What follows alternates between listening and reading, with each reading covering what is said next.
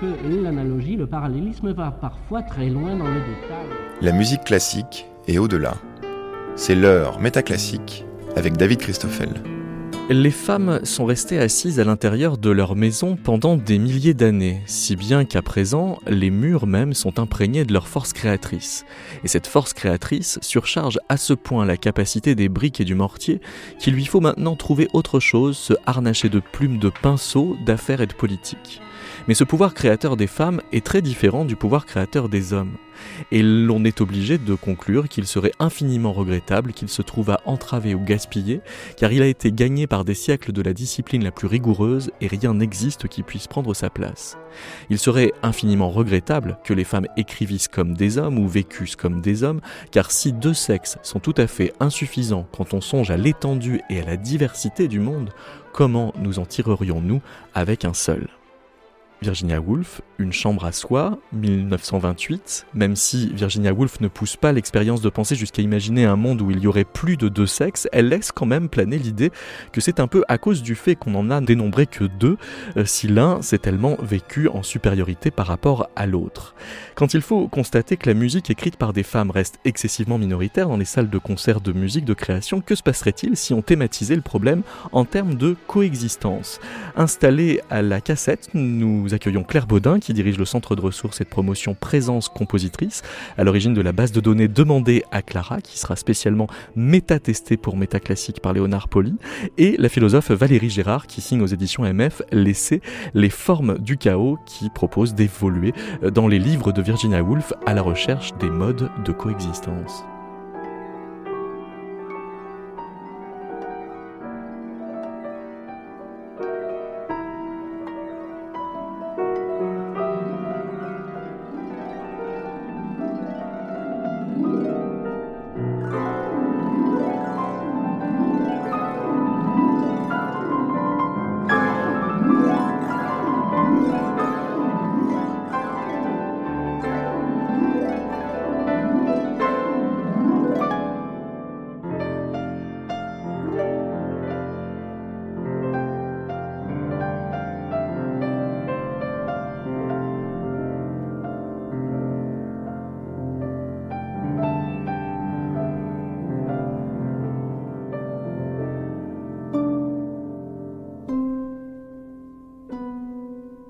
Extrait du concertino pour harpe et piano de Germaine Taillefer, interprété par la harpiste Gabriela Bosio et la pianiste Christina Aragno. 1927, c'est un an avant Une chambre pour soi. Bonjour Claire Baudin. Bonjour David. Il se trouve que Germaine Taillefer est quasiment la, seule, c'est la seule compositrice euh, citée par euh, Virginia Woolf euh, dans ce livre, dont elle nous dit que on trouve dans les écrits qui circulent sur Germaine Taillefer à cette époque-là des phrases comme à propos de Mademoiselle Germaine Taillefer on ne peut que répéter les paroles du Dr. Johnson concernant une femme prêcheuse en les transposant en termes de musique. Monsieur, une femme qui compose est semblable à un chien qui marche sur ses pattes de derrière. Ce qu'il fait n'est pas bien fait, mais vous êtes surpris de le voir faire. Ce qui veut dire que la création musicale féminine en 1928 est condamnée à être une espèce d'acrobatie. Alors une acrobatie, euh, je ne sais pas, mais en tout cas, elle est tournée en dérision. Et euh, ça, c'est pas du tout nouveau, puisque euh, on a par exemple, un petit peu avant la, la Renaissance, un diplomate qui s'appelle Vincenzo Calmetta qui dit Puisque la beauté et la discrétion sont parmi les choses qui caractérisent une femme, chaque fois qu'elle s'en détourne, elle agit contre sa nature et ne doit plus être appelée une femme, mais plutôt une nouvelle et monstrueuse création. Donc ça, on trouve ce genre de, de, propos, en fait, qui ramènent la femme, enfin les femmes, à une présupposée nature dont elles ne doivent jamais s'éloigner. On les trouve tout au long de l'histoire de la musique. Et donc l'idée que la, la, femme fasse création artistique euh, devient une forme de déviance ou Oui, absolument. Alors, il se trouve en l'occurrence que Germaine Taillefer raconte dans ses mémoires à, l'emporte-pièce euh, comme euh, elle a dû arracher à son destin de faire de, la musique avec la complicité de, sa mère. Elle faisait semblant de partir à l'école le matin, euh, était cachée par le, concierge complice pour pouvoir ensuite retourner au piano une fois que son père était parti. avec des heures de piano, elle était tétanisée à l'idée que son père revienne. Oui, c'est-à-dire qu'en fait, d'après ce que je sais de Germaine Taillefer et des relations qu'elle avait avec son père, son père était très opposé en fait à l'idée qu'elle fasse le conservatoire puisque que pour lui, faire le conservatoire et faire le trottoir Saint-Michel était de la même farine. Mmh. Donc on voit euh, tout de suite euh, les allusions euh, désobligeantes et sexistes qui, Oui, alors vous, Claire Baudin, ce que vous dites, c'est que tout ce que dit Virginia Woolf au sujet euh, des femmes et de la littérature, puisque euh, Une chambre à soi est, un livre euh, consacré aux, femmes qui écrivent de la littérature, tout ce qu'elle dit des femmes et de la littérature est valable pour les compositrices. Oui, alors, enfin, à mon avis, oui. La seule chose qui, est, qui, est, qui change, c'est qu'effectivement, une compositrice, elle a un obstacle supplémentaire, c'est-à-dire qu'en fait, elle ne peut pas livrer une symphonie comme ça à quelqu'un qui va lire la symphonie. Elle a l'obstacle de devoir avoir un orchestre pour interpréter son œuvre. Et c'est un obstacle aussi pour la compositrice elle-même parce qu'elle ne peut pas finalement prendre du recul par rapport à son œuvre si elle ne l'entend pas jouer. Mais sinon, pour moi, tout ce que dit Virginia Woolf dans Un lieu à soi, euh, c'est euh, voilà les, les partitions d'hommes qu'on trouve dans les bibliothèques. Euh, quand on parle des compositrices, leur histoire, quand, elles sont, quand elle est citée, elle est citée par des hommes. Les histoires de lieu à soi, enfin tout ce dont on va parler est valable pour les compositrices, bien évidemment. À commencer par le sentiment de légitimité ou d'illégitimité qui se trouve intériorisé comme... Ouais. Oui, absolument. Et puis, bon, on va sans doute en venir, mais le lieu à soi, il est physique, mais il est aussi intérieur.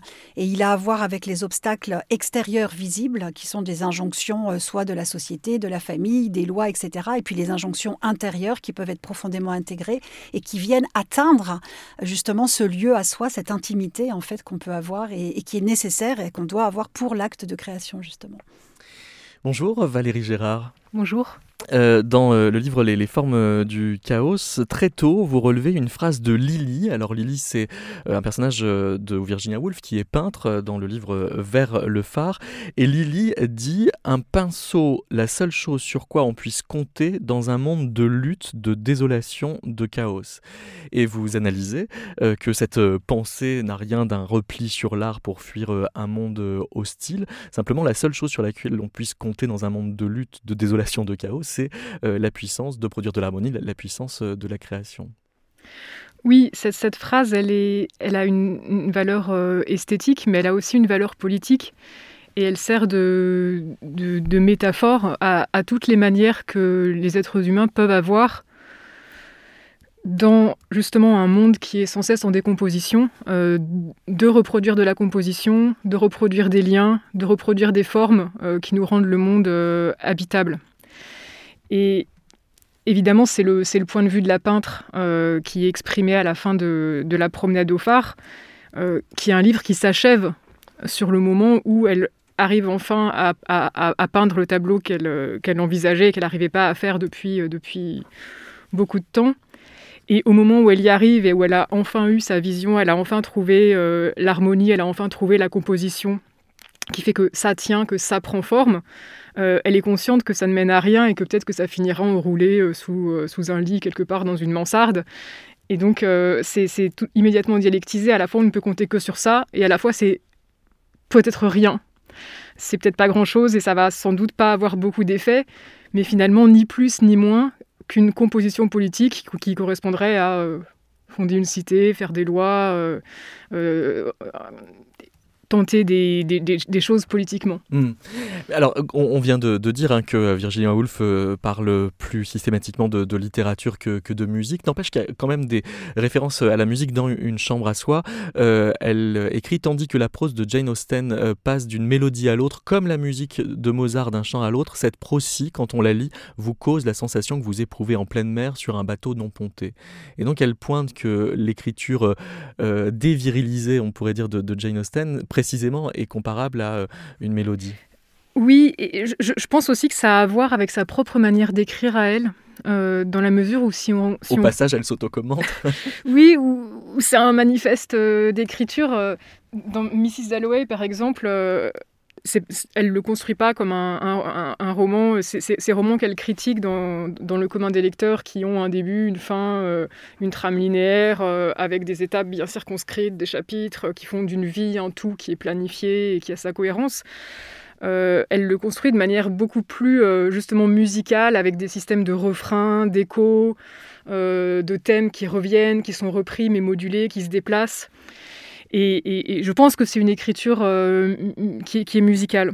Et, le thème aussi de, l'harmonie qui est central dans l'œuvre, euh, évidemment, a pour référent euh, la, musique et donc l'inspiration de manière générale artistique, mais, aussi musicale pour penser bah, ce, que, pourrait être un cosmos. Mais c'est pas nouveau de penser, de penser l'ordre du monde sur le modèle musical. Elle la, reprend à son compte. Mais ce qu'elle introduit et ce qui est très riche dans, ses textes, c'est qu'elle elle pense non pas une harmonie qui soit stable et qui, stabilise un monde qui est son ordre définitif, mais qui soit sans cesse remise en question, mise en danger, et elle, pense justement une, création de formes qui doivent toujours se recréer parce qu'elle est toujours euh, défaite. Et alors, cette euh, épreuve des, formes, par contre, ne se fait jamais tout à fait dans le repli. Euh, vous montrez que dans Mrs. Dalloway, il y a le personnage de Septimus, pour qui regarder une feuille trembler au moindre souffle d'air était une joie exquise, que vous rapprochez de Sally, euh, qui, à la fin du roman, désespérant de toutes les relations humaines, se sentant emmurée dans sa vie, seule dans son mariage avec tous ses enfants, se réfugie dans son jardin et trouve avec ses fleurs une paix que les hommes et les femmes ne lui donnaient pas. Mais le repli n'est jamais une solution pour Wolf euh, Non, c'est pas une solution, vu que Septimus, euh, son repli va tellement loin, il se retrouve aux confins du monde, dit le texte, hmm. euh, qu'il qui, qui, meurt, défenestré. Euh, Mais Septimus a une oreille. C'est-à-dire il a un rapport au monde qui a ceci de pas intégralement masculin, qu'il écoute. Il écoute, il, entend le chant des oiseaux. je crois qu'il il, entend les oiseaux par les Grecs, je crois. Ah, quand même Oui. Tout le monde peut pas en dire autant. et, il voit les feuilles des arbres respirer. Quoi. Il a une sensibilité euh, très, très aiguë. Euh, mais cette sensibilité, comme elle n'est pas prise justement dans des formes, elle est trop poreuse. Euh, elle, elle, et, il se laisse déborder. Uh-huh. Et c'est aussi le fait que ça, ça, lui rend la, la vie impossible, qu'il ne trouve pas de lieu dans l'existence. Et que le, refuge dans la nature, vous dites, n'est pas satisfaisant, puisque euh, la nature elle-même va achever ce que l'homme, entre guillemets, commence, mais c'est des guillemets de Wolf, euh, connaissant sa détresse, détournant le, regard. Ça, je trouve que c'est intéressant à, l'heure où euh, on parle beaucoup d'écologie sonore, où on, nous invite à porter une oreille attentive à la nature. On a l'impression que Virginia Woolf, par anticipation, nous avertit qu'il n'y a pas grand-chose à en attendre. Oui, c'est très étonnant. Si vous faites allusion au passage sur la maison d'Envers le phare, non? Oui. Où il y a en effet un chapitre de repli où c'est la guerre, euh, les êtres humains ont déserté la maison commune, euh, tout ce qui leur arrive dans leur vie est catastrophique, une fille meurt en couche, un homme meurt à l'armée, euh, la mère meurt, etc. Et il y a une sorte d'idée que la paix serait dans l'absence des humains, et donc la paix serait du côté d'un monde déserté des êtres humains et purement naturel. Et immédiatement, c'est pointé comme étant insuffisant et, sans que la question écologique soit, soit, soit la cause dans, ce livre-là, mais c'est vrai que ça résonne euh, assez étonnamment. Claire Baudin, euh, il y a une chose qui est très clairement dite euh, par Virginia Woolf, c'est que les femmes écrivent pas comme les hommes, ce qui est une idée un peu taboue dans le monde musical d'aujourd'hui. Alors oui, c'est une idée en tout cas qui fait vraiment débat. Euh, je pense qu'en tout cas, euh, enfin, c'est une idée qui est très souvent posée par exemple par le public. Est-ce qu'il est, qu'il existerait une écriture féminine? Est-ce qu'il existerait une écriture masculine? Euh, Clairement, les compositrices veulent pas en entendre parler, moi non plus d'ailleurs. Et quand je fais par exemple des écoutes à l'aveugle, euh, jamais, ça ne marche absolument pas. Et c'est vrai que Virginia Woolf, euh, en tout cas pour ce que j'en connais, parce que je suis pas du tout une spécialiste de Virginia Woolf, mais elle, euh, elle semble poser la question et ne pas être toujours très claire dans ses réponses. Parce que Virginia Woolf serait prête à relever le défi d'un blind test littéraire entre une phrase d'une romancière anglaise des années 1920 et la phrase d'un essai philosophique d'un homme? Là, je force la différence de genre euh, volontairement. Oui, vous, forcez la différence de genre en, y ajoutant une différence de genre littéraire entre l'essai masculin et le roman oui, féminin. Mais ça vient de euh, Virginia Woolf, cette différence. Euh, non, mais c'est vrai qu'elle est, elle est, elle est, elle est, ambivalente sur cette question, parce qu'il y a l'idée qu'il y a le genre du roman des femmes qui ont passé leur vie dans le salon et qui sont assez douées en psychologie parce qu'elles vivent au milieu des gens et pas enfermées dans des bureaux. Et à côté, euh, le passage que vous avez lu euh, pour commencer euh, l'entretien, c'est un, manifeste d'écriture non genrée. Quoi. Il s'agit de dépasser, il s'agit de dépasser ça. Et, il y a quand même des textes très clairs dans Une chambre à soi où elle dit il ne faut pas écrire en tant que femme, d'après ses affects de femme et d'après son ressentiment de femme. Précisément, oui. Si je peux ajouter quelque chose, elle dit que là, je vais citer un, passage que j'ai trouvé dans Les femmes et le roman, justement, qui me semblait très, très euh, euh, intéressant du point de vue de la composition. Elle dit L'ambiguïté est délibérée, car si l'on souhaite traiter des femmes écrivains, la plus grande souplesse est de mise. Il est nécessaire de s'accorder un peu de place pour traiter d'autres sujets que leurs œuvres, tant celles-ci ont été influencées par des circonstances totalement extérieures à leur art. Et je pense que le débat il se situe, en fait, enfin, à mon avis, à ce niveau-là, c'est-à-dire que on peut s'interroger sur les femmes écrivains comme sur les compositrices, par exemple sur les formes, les formats. comme les femmes peintres d'ailleurs. Euh, c'est pas tellement le contenu des œuvres, c'est les formats qui leur ont été imposés parce qu'elles étaient des femmes. Donc, euh, on pourrait s'interroger aussi d'ailleurs dans le cas de, des mélodies ou des leaders du choix des textes. On peut se poser peut-être la question comme ça. Alors, il y a la question du génie. Est-ce que c'est une catégorie genrée? Euh, Est-ce que le génie est forcément masculin et c'est pourquoi il ne faut pas penser en termes de génie Ou est-ce qu'il euh, y a génie féminin et il faut donc sauver la catégorie? Moi, je pense qu'il faut détruire cette catégorie. Ah oui, moi aussi, on est bien d'accord.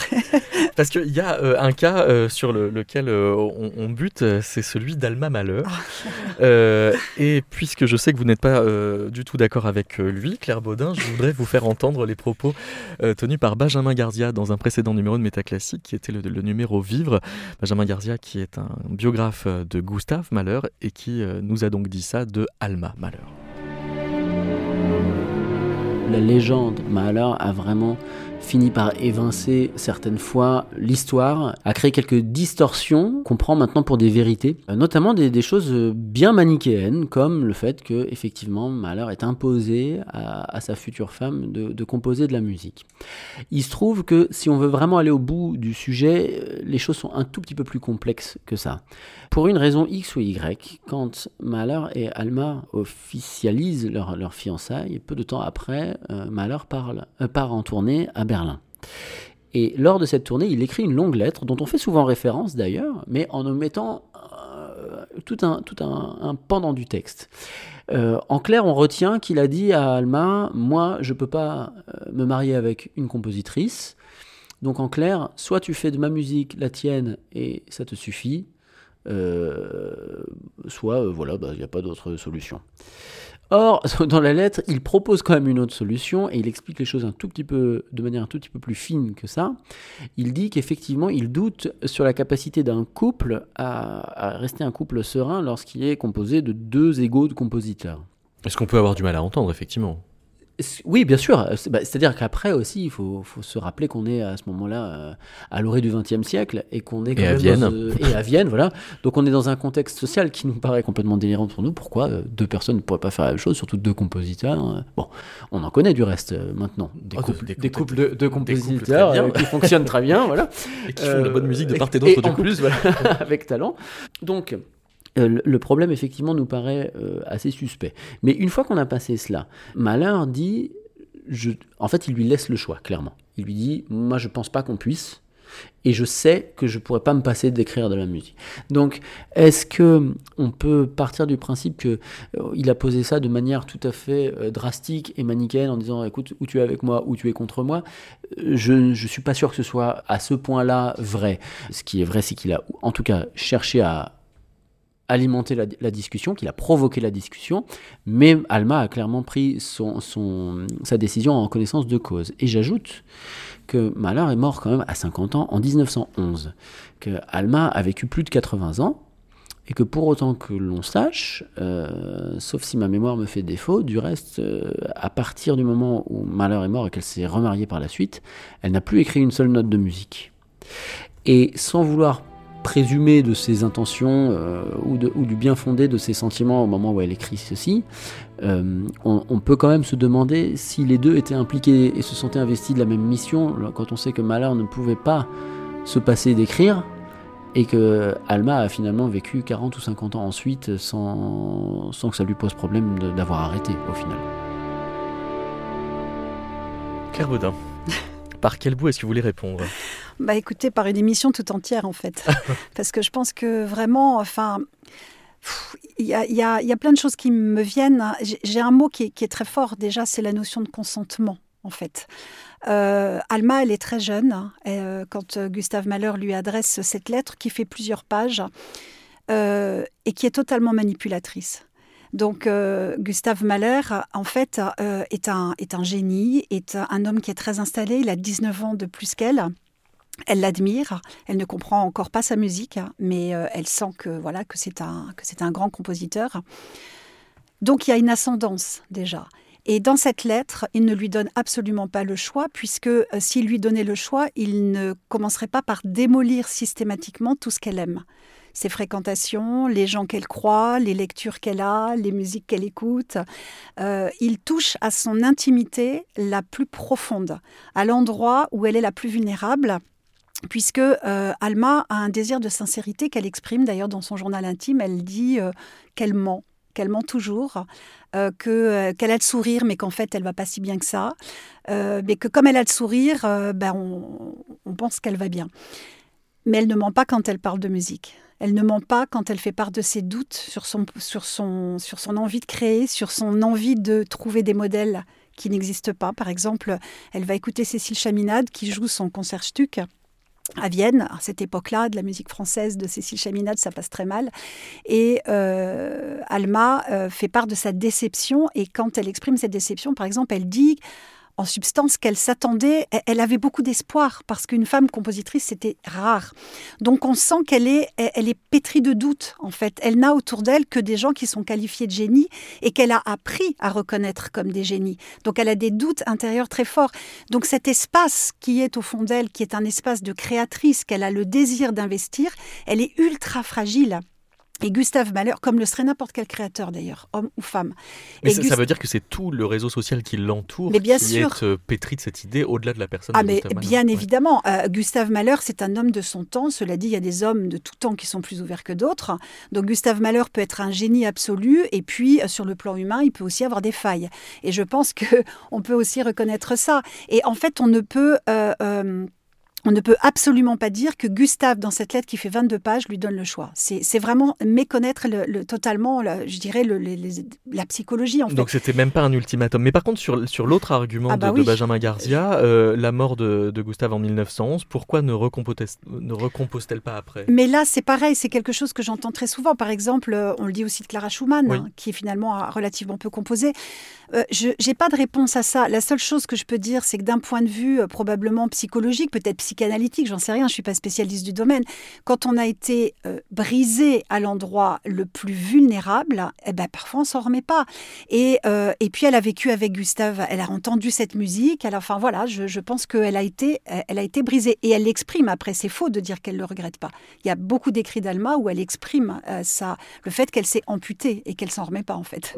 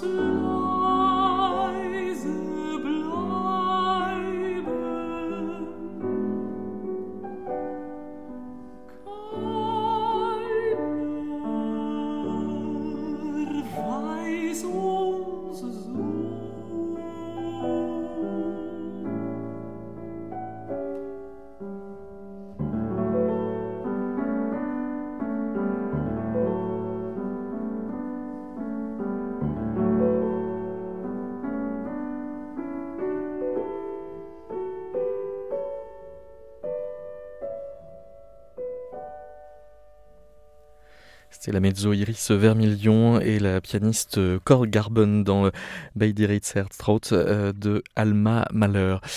Valérie euh, Gérard, vous reprenez dans euh, Trois Guinées euh, une phrase de Virginia Woolf qui dit Nous voyons bien le même monde, mais avec d'autres yeux. Il y a l'idée que l'allure du monde dépend de notre genre de vie, de notre position dans le monde vivant. Et à cet endroit-là, Virginia Woolf est ce qu'on dit maintenant différentialiste, sauf qu'on disait l'inverse un peu tout à l'heure. C'est-à-dire qu'elle visait quand même une vision du monde qui dépasserait les genres, mais en fait sur le mode de la diversité. Oui, oui. Euh,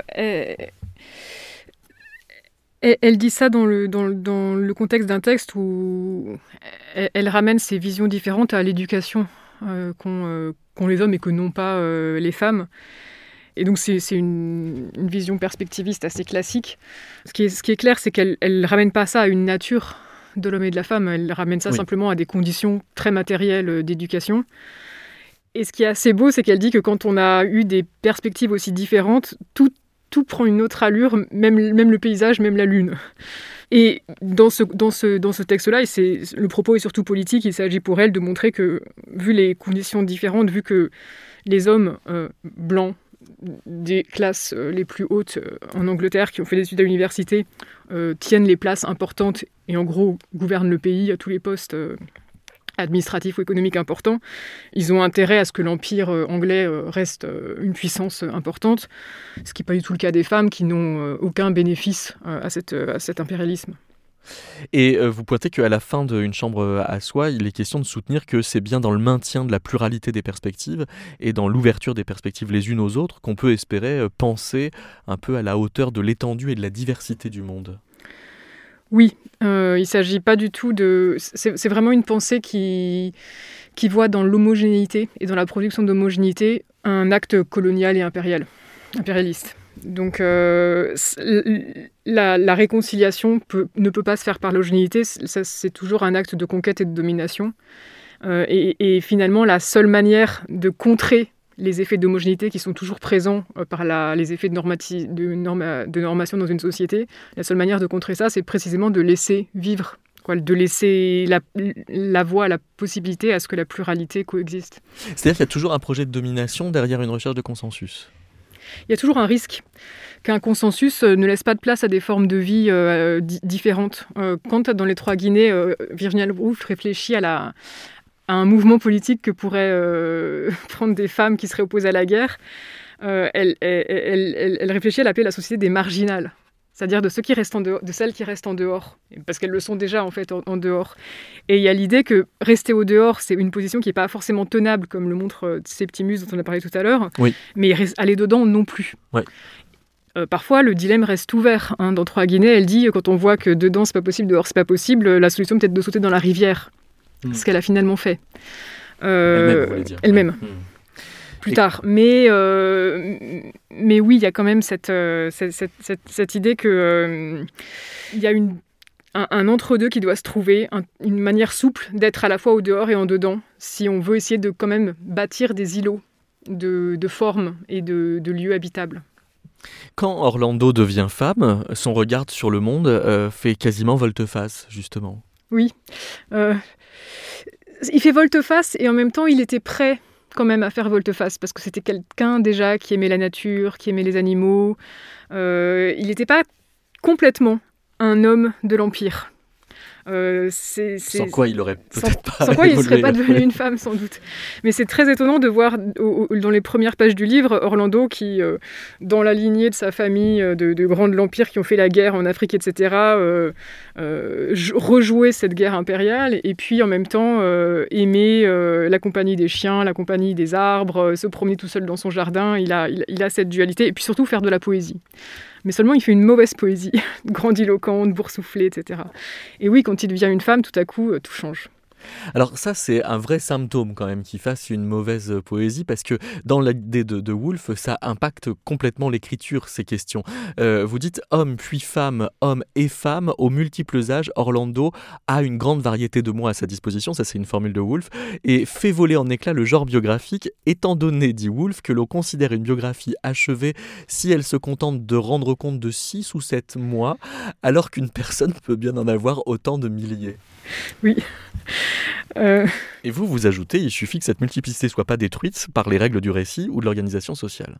C'est ça. et, donc, dans ce que vous, vous mentionnez, c'est important de, voir que quand, quand, Orlando devient une femme, il ne devient pas une femme il reste un être dont elle dit on ne sait pas si on pouvait dire euh, lui ou elle, on ne sait pas si c'était un homme ou une femme, euh, on ne sait pas trop en parler. Euh, il, est, il, est, il, est, il, est, transgenre, quoi. c'est ça. Il n'est pas binaire, en fait.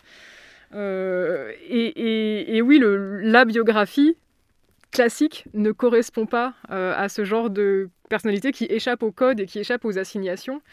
Et elle, a une, analogie assez, amusante pour décrire ça. Elle a dit le, le genre biographique est un genre policier. C'est vraiment l'agent de police qui dit voilà, on a fait ça, on a fait ça, on a fait ça. Si on veut rendre compte d'une vie, il faut laisser tomber le genre, du, du, de l'écrit de commissariat. Parce que raconter sa vie, c'est un peu comparaître. Ben peut-être que raconter sa vie en la limitant à, un seul mois euh, avec une linéarité euh, et des cases, euh, c'est comparaître, oui. Ouais. Vous isolez une phrase de, Mrs. Dalloway pour la, commenter euh, amplement, qui est celle-ci. Lady Broughton avait la réputation de préférer la politique aux gens. Il y aurait donc dans la politique une forme euh, d'arraisonnement des, des, relations qui fait qu'on en oublie les gens? C'est le cas d'une manière de comprendre la politique qui est précisément la manière dont la comprennent euh, les, les, hommes qui sont au pouvoir en Angleterre et, euh, et les femmes euh, éventuellement liées aux hommes de pouvoir de la voilà de l'aristocratie anglaise. C'est pas le dernier mot de Virginia Woolf sur la politique parce qu'elle met ça en balance avec l'idée qu'il y a des personnages bien plus politiques que cette fameuse Lady Bruton qui a une manière de faire de la politique qui, qui, qui a ceci d'antipolitique qu'elle méprise les gens.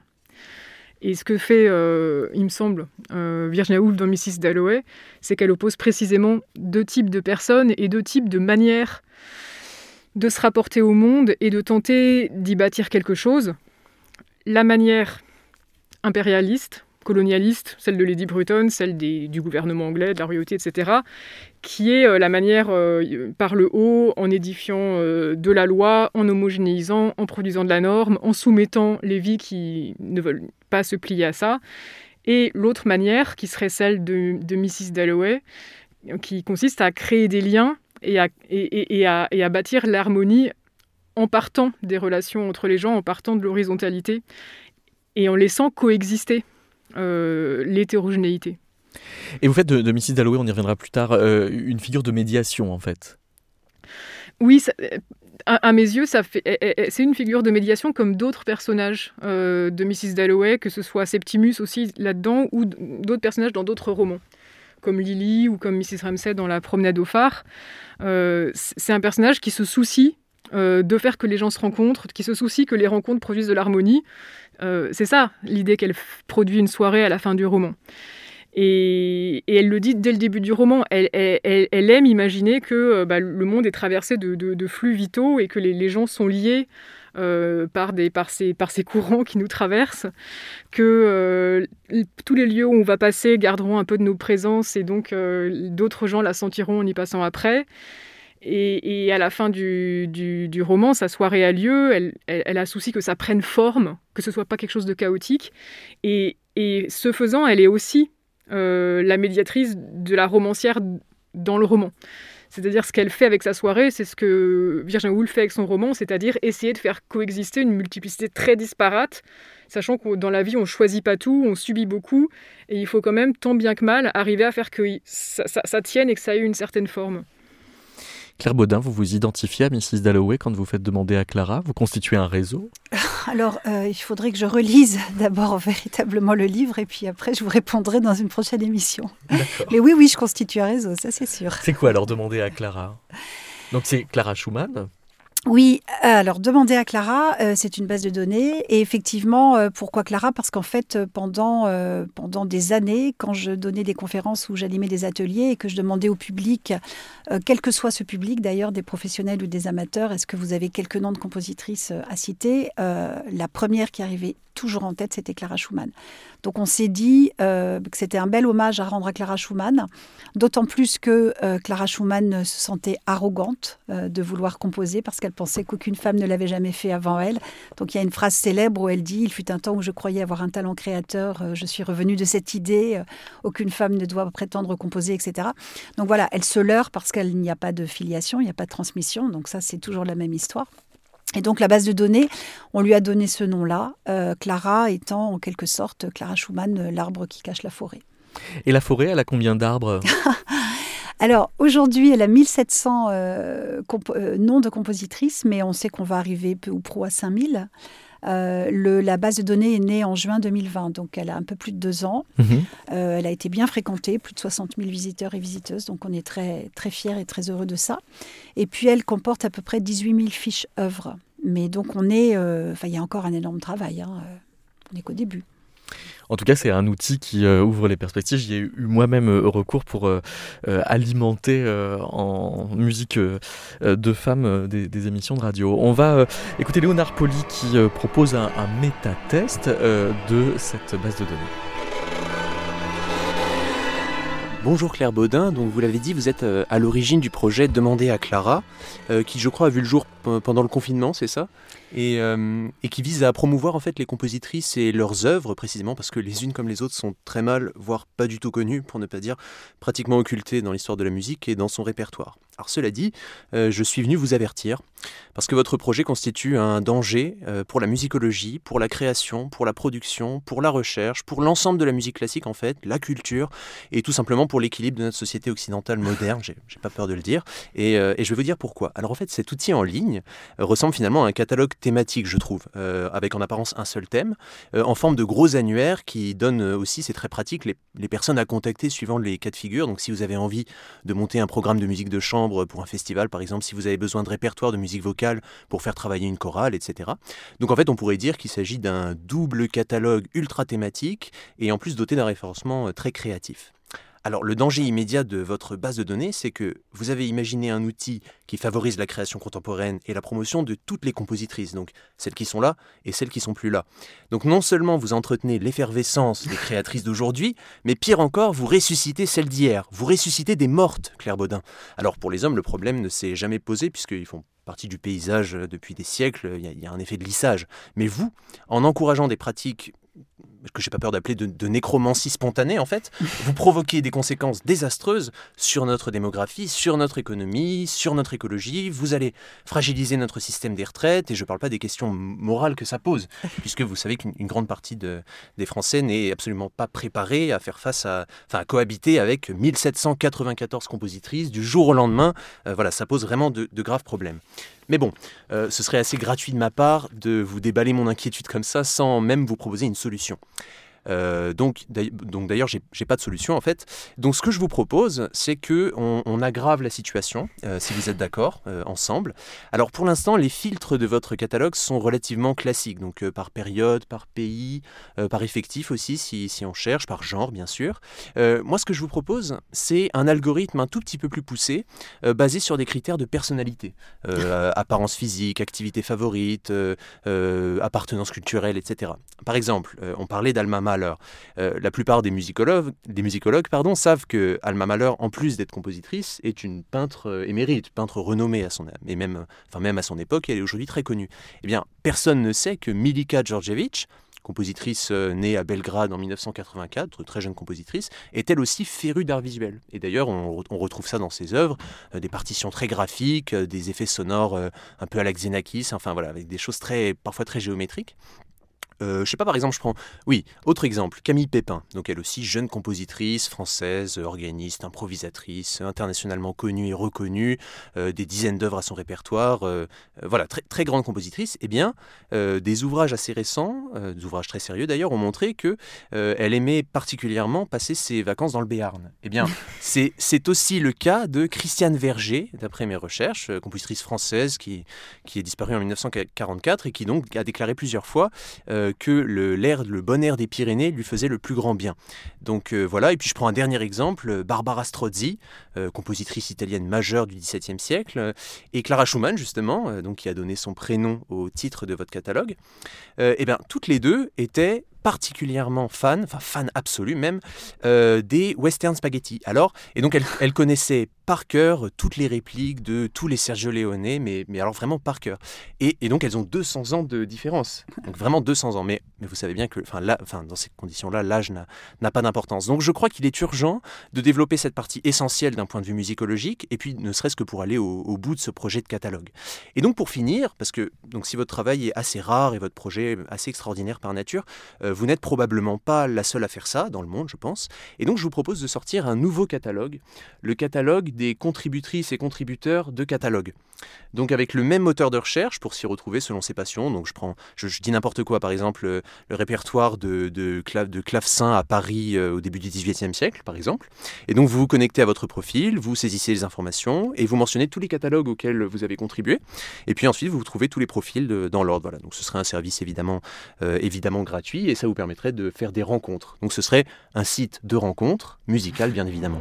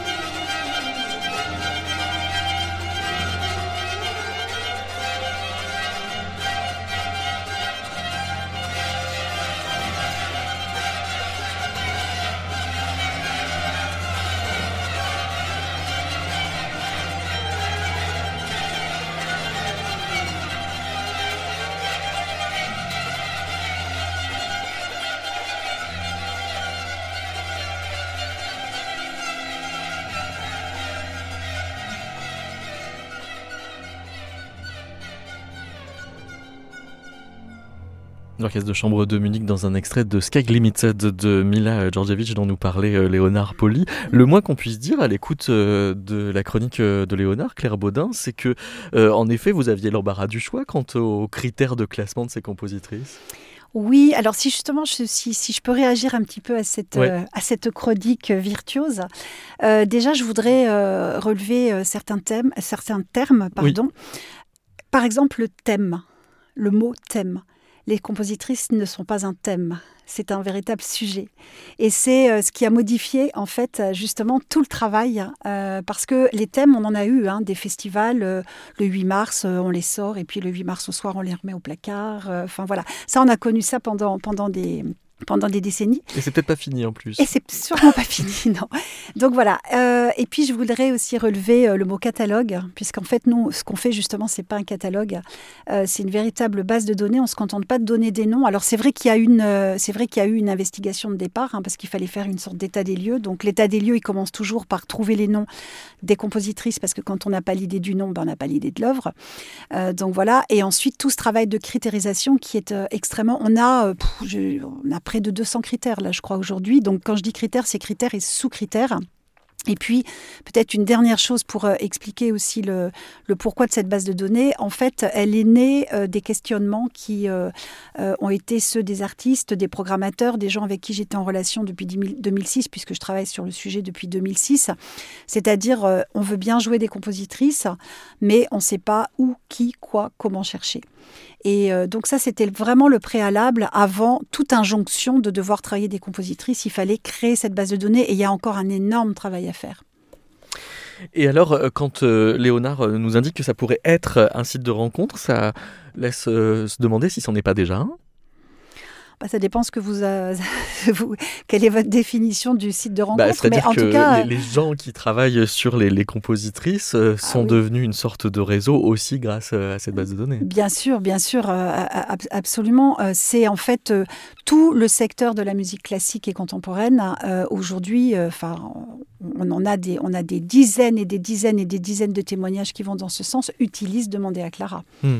Donc ils ont rencontré les œuvres. En fait, je pense que le, répertoire des compositrices, c'est une petite révolution dans le monde de la musique classique, à l'instar de ce qu'a été la découverte de la musique baroque.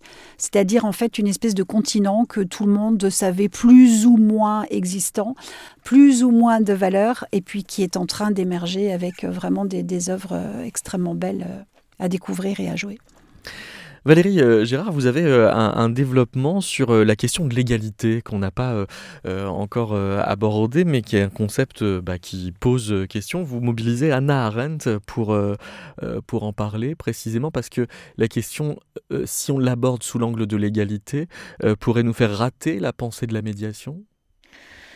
Je suis passée par la réflexion d'Arendt parce que j'étais extrêmement frappée de voir une phrase de, Virginia Woolf qui était tellement semblable à une phrase de, Arendt euh, dans laquelle elle, euh, elle parle d'une différence fondamentale entre les, les, les, les gens qui euh, ont le goût de la vie égalitaire et les gens qui, ont un, qui aiment les plaisirs sordides de la domination.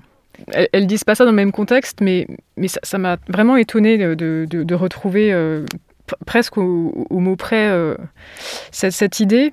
Et la, réflexion d'Arendt est en effet intéressante et, peut rejoindre celle de Woolf en ce que elle vise à, montrer que en matière d'organisation politique, la sensibilité et les croyances sont fondamentales et que c'est pas seulement une affaire de rationalité et de démonstration.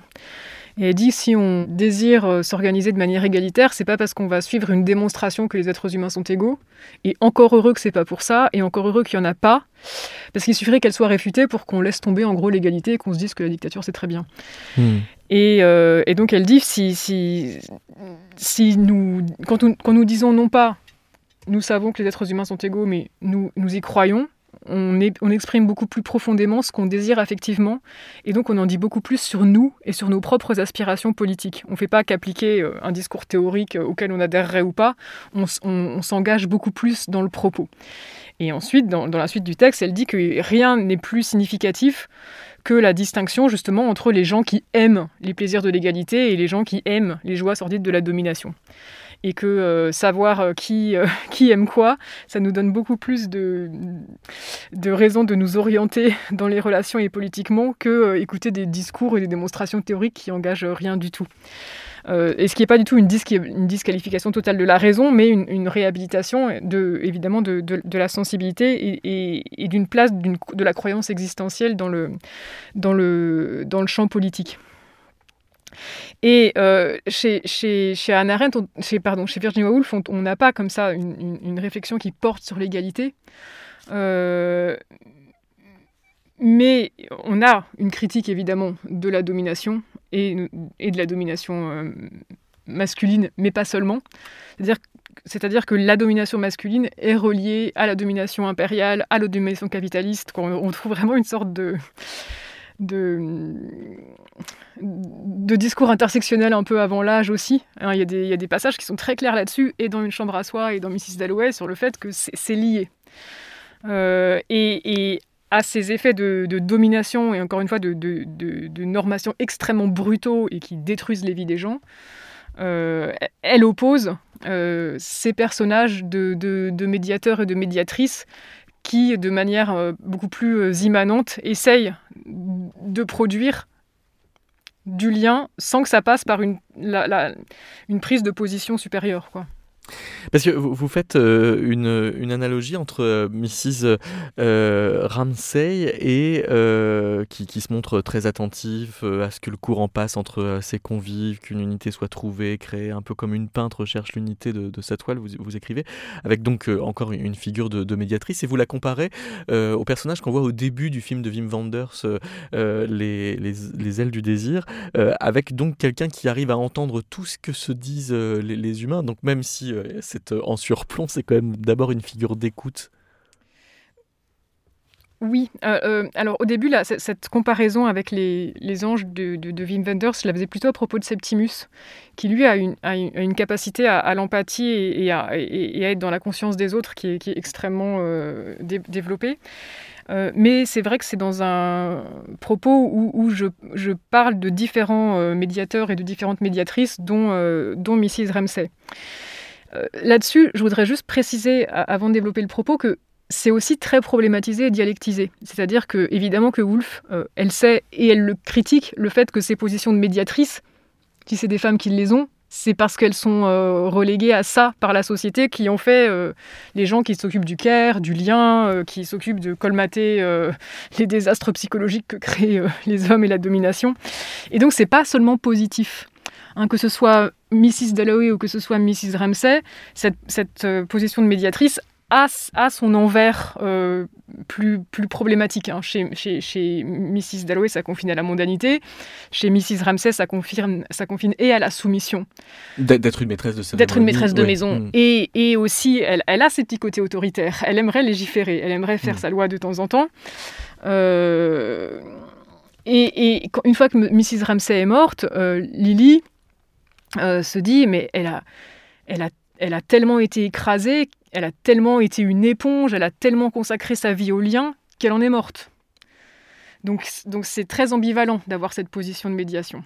Mais de même que c'est très ambivalent euh, d'être sensible tout court, vous prenez le temps de, de, préciser à propos de Mrs. Ramsey que c'est sa capacité à percevoir l'intensité de la vie dans le moindre instant, dans la moindre sensation, qui la rend capable de rassembler des parties éparses, incompatibles, de composer pour le monde et lui seul un centre, une femme assise dans son salon et vers, lequel, vers laquelle on convergeait. Oui, ça c'est Mrs. Alloway, je crois. Euh, mais oui, c'est ambivalent. De toute façon, mm. je pense que Virginia Woolf problématise toujours le propos. C'est toujours ambivalent. Mais, mais, pour revenir à, au côté euh, positif du, du, rôle de médiatrice de, de Mrs. Ramsay, en effet, euh, elle, a une présence qui fait que tout à coup, euh, un, dîner disparate où chacun s'ennuie, où chacun euh, est plongé dans ses pensées, tout à coup prend forme et quelque chose se passe, un changement s'opère et, tout à coup une communauté se crée. Et cette communauté qui se crée lors, du, dîner de la, fin de la première partie de la promenade au phare,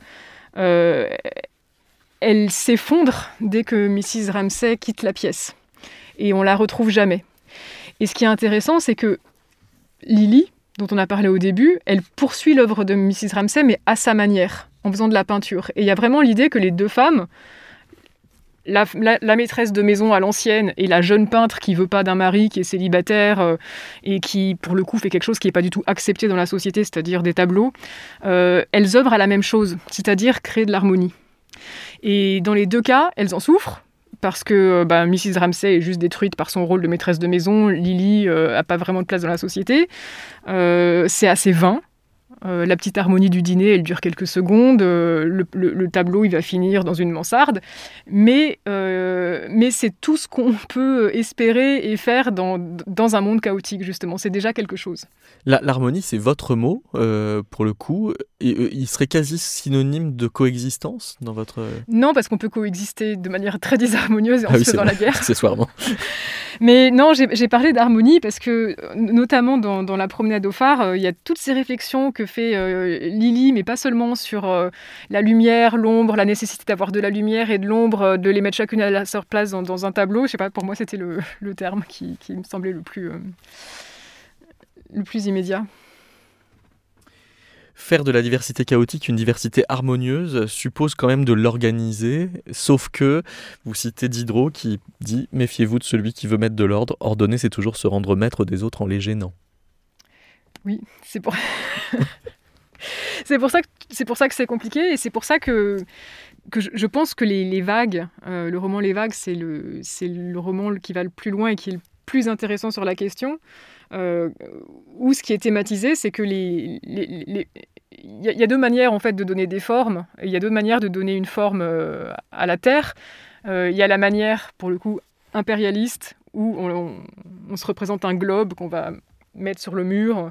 Et il y a l'idée qu'on domine par la pensée. Et qui fait ça? Bah, C'est les gens qui font du commerce et c'est les gens qui font des conquêtes. Donc c'est le capitalisme et c'est le monde colonial. Et euh, ça, ça, ça, ça, homogénise le tout. Il y a l'idée qu'on en fait le tour par la pensée. Et puis il y a ceux, qui, ceux et celles qui euh, considèrent qu'ils sont dans la vie comme dans une mer, dans des vagues. Et qu'est-ce qu'on peut faire dans des vagues? Bon, on n'en fait pas le tour. On va pas les immobiliser.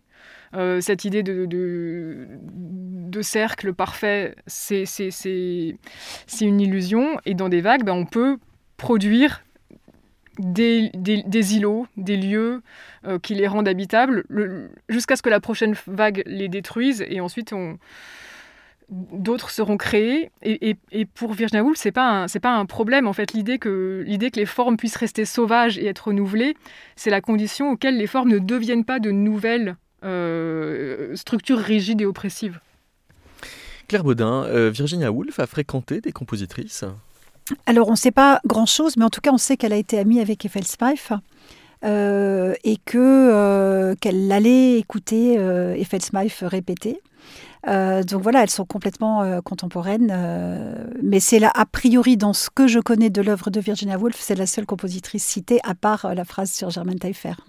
Et alors, elle en parle dans son journal. Oui, euh, alors dans le journal d'un écrivain, il y a effectivement un passage qui est cité euh, où elle parle d'ailleurs en des termes euh, pas, toujours très agréables puisqu'elle parle de la nez qu'aurait eu Eiffelsmeif en train de diriger sa répétition, donc c'est pas très glamour comme image. elle décrit la maison d'Eiffelsmeif et puis elle se pose la question et si jamais c'était un grand compositeur? Et donc c'est intéressant d'avoir cette, cette interrogation à laquelle elle n'apporte pas de réponse, mais elle se pose la question.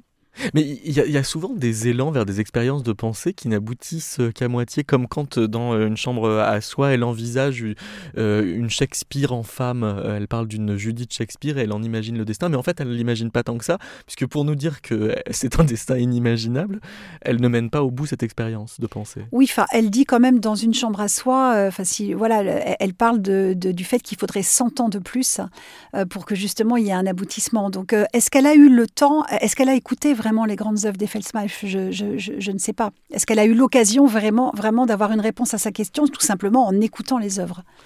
Eh bien, nous allons nous quitter en écoutant euh, euh La marche des femmes. La mar ça, elle l'a écrit dans quelles circonstances? Oui, alors c'est, euh, bah, était une suffragette. Euh, elle avait un sacré caractère, très féministe et un féminisme assumé. Euh, et donc, elle a écrit cette marche euh, bah, pour, euh, pour les suffragettes, pour les mouvements des suffragettes. C'est aussi une marche qu'elle a beaucoup arrangée, donc ça lui a rapporté de l'argent. C'est une marche qui a été chantée dans la rue, qui a été jouée au Royal Albert Hall, qu'elle a mise aussi dans un de ses opéras en ouverture. Et puis, euh, euh, il est raconté aussi qu'elle a eu l'occasion de la faire interpréter, si je puis dire, en prison, puisque euh, a fait quelques mois de prison après avoir jeté une pierre dans la, fenêtre d'un sénateur, je crois. Et donc, on raconte qu'à un moment donné, il y a une douzaine de prisonnières qui chantent sous la direction d'Effelsmeif, qui les dirige avec une brosse à dents. voilà, donc c'est ce qui est raconté sur cette marche des femmes. Merci beaucoup Claire Baudin. Merci, euh, Valérie Gérard. Merci. à Léonard Poli pour euh, ce métatest de euh, Demander à Clara et merci à la cassette d'avoir accueilli l'enregistrement de cette émission.